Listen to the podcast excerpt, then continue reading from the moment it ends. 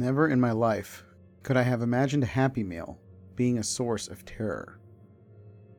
That was until one Halloween night, my friends and I partook in a random late night McDonald's run after an evening of partying. It was late on Saturday, and the McDonald's nearby was mostly empty.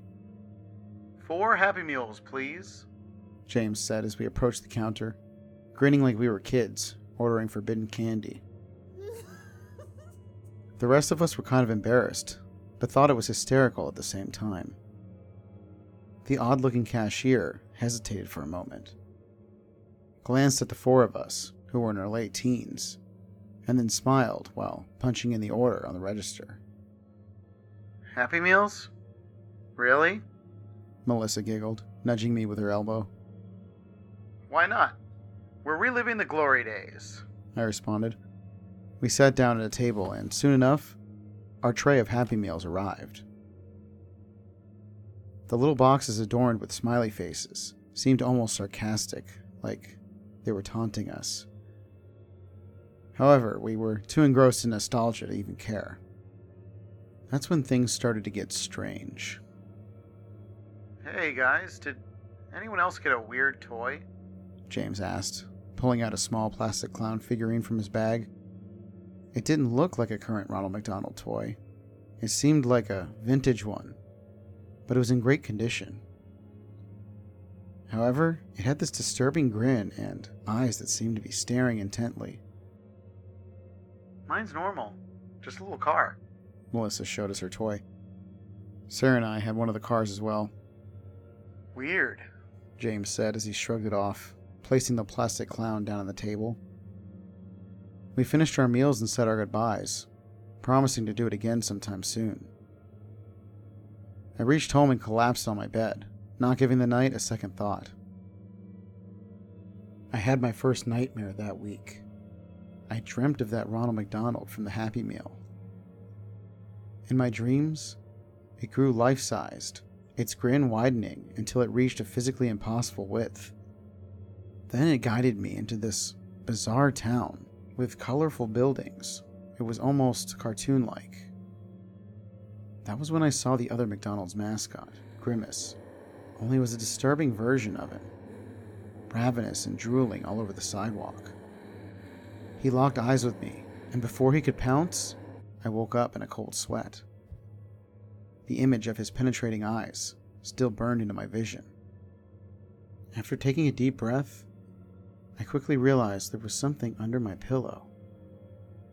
I lifted it up, and there on top of the sheets was that Ronald toy. But I never got the Ronald. How did it get over here? Not really knowing what else to do with it, though, I walked outside and tossed it in the trash, closing the lid after. I turned to go back inside and thought I heard a faint laughter coming from somewhere. Opening the trash, I stared down at the Ronald again, somehow expecting it to move or do something. But nothing happened. I slammed the can shut and walked back inside, locking the door behind me. That morning I called Melissa. She sounded exhausted.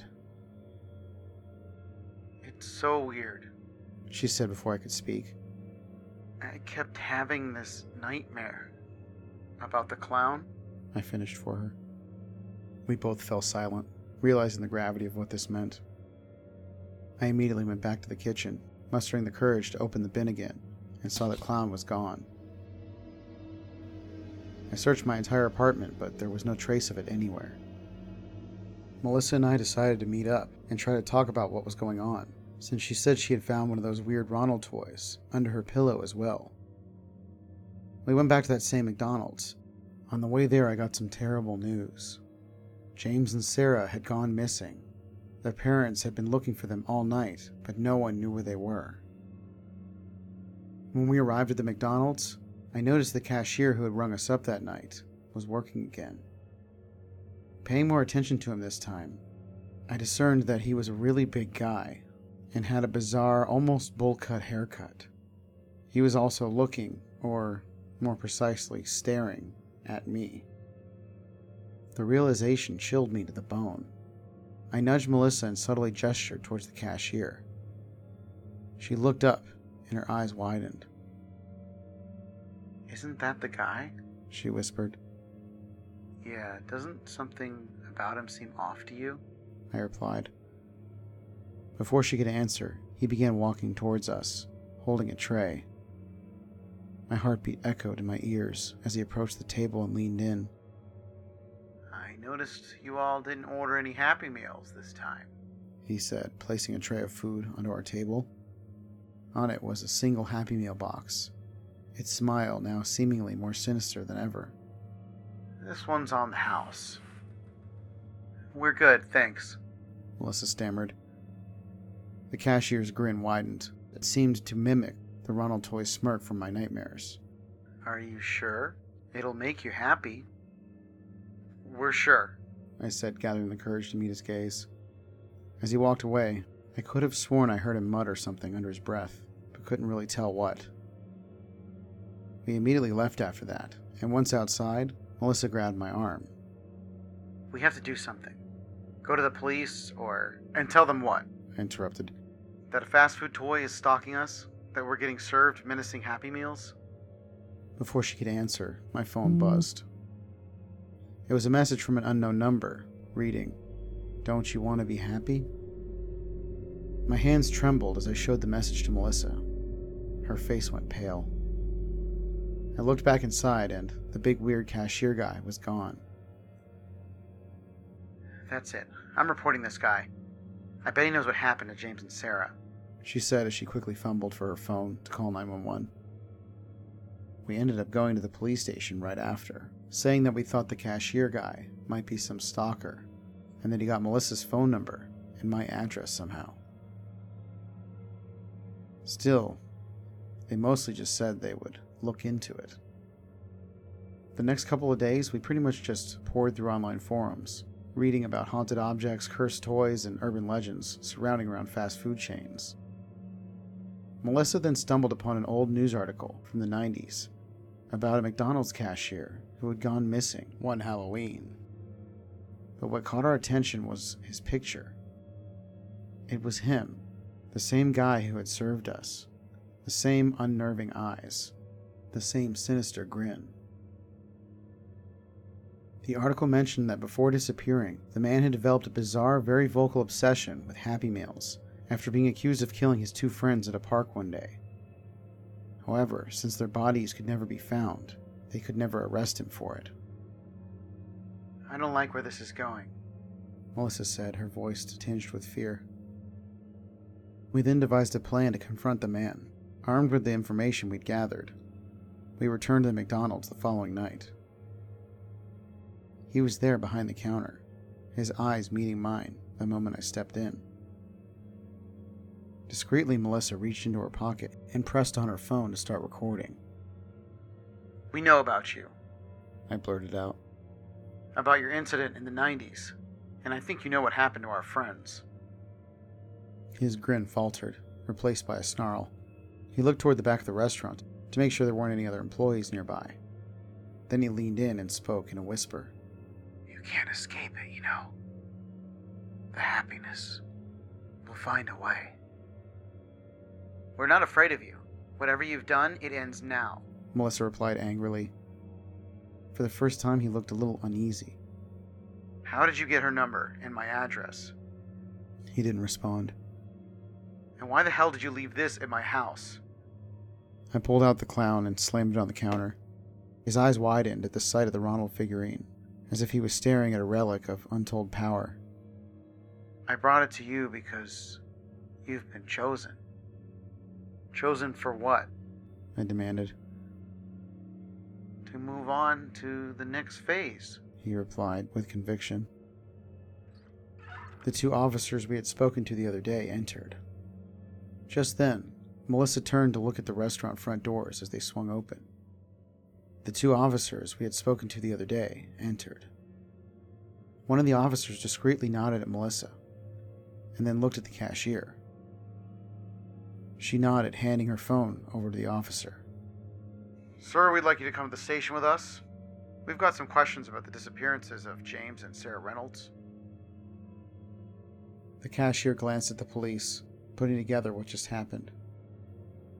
A twisted smile returned to his face. Poor souls. If only you knew. He said, glaring at Melissa and I. Suddenly, the cashier reached into his pocket. My heart jumped, expecting him to pull out a weapon, but instead, he revealed a small remote control and pressed it. The lights in the McDonald's flickered, then went out entirely. Panic swept through me as the officers jumped over the counter to chase after the cashier. In the darkness, a back door somewhere behind the counter burst open and then slammed shut. In the few moments that it took for the police to get to the kitchen area and out the back door, the cashier had disappeared into the night, leaving only an empty uniform shirt behind. Afterwards, the police took our statements and assured us they would do everything to catch the man. But deep down, I felt we had lost our only chance.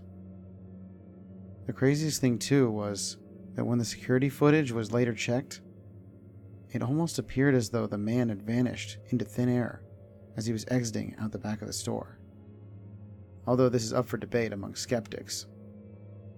Despite endless investigations and even making headlines again as the unsolved Happy Meal mystery, neither the cashier or our friends were ever seen again.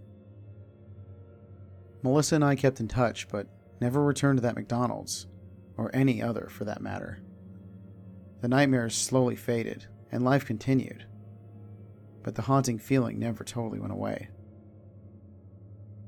Years later, I received an anonymous package in the mail.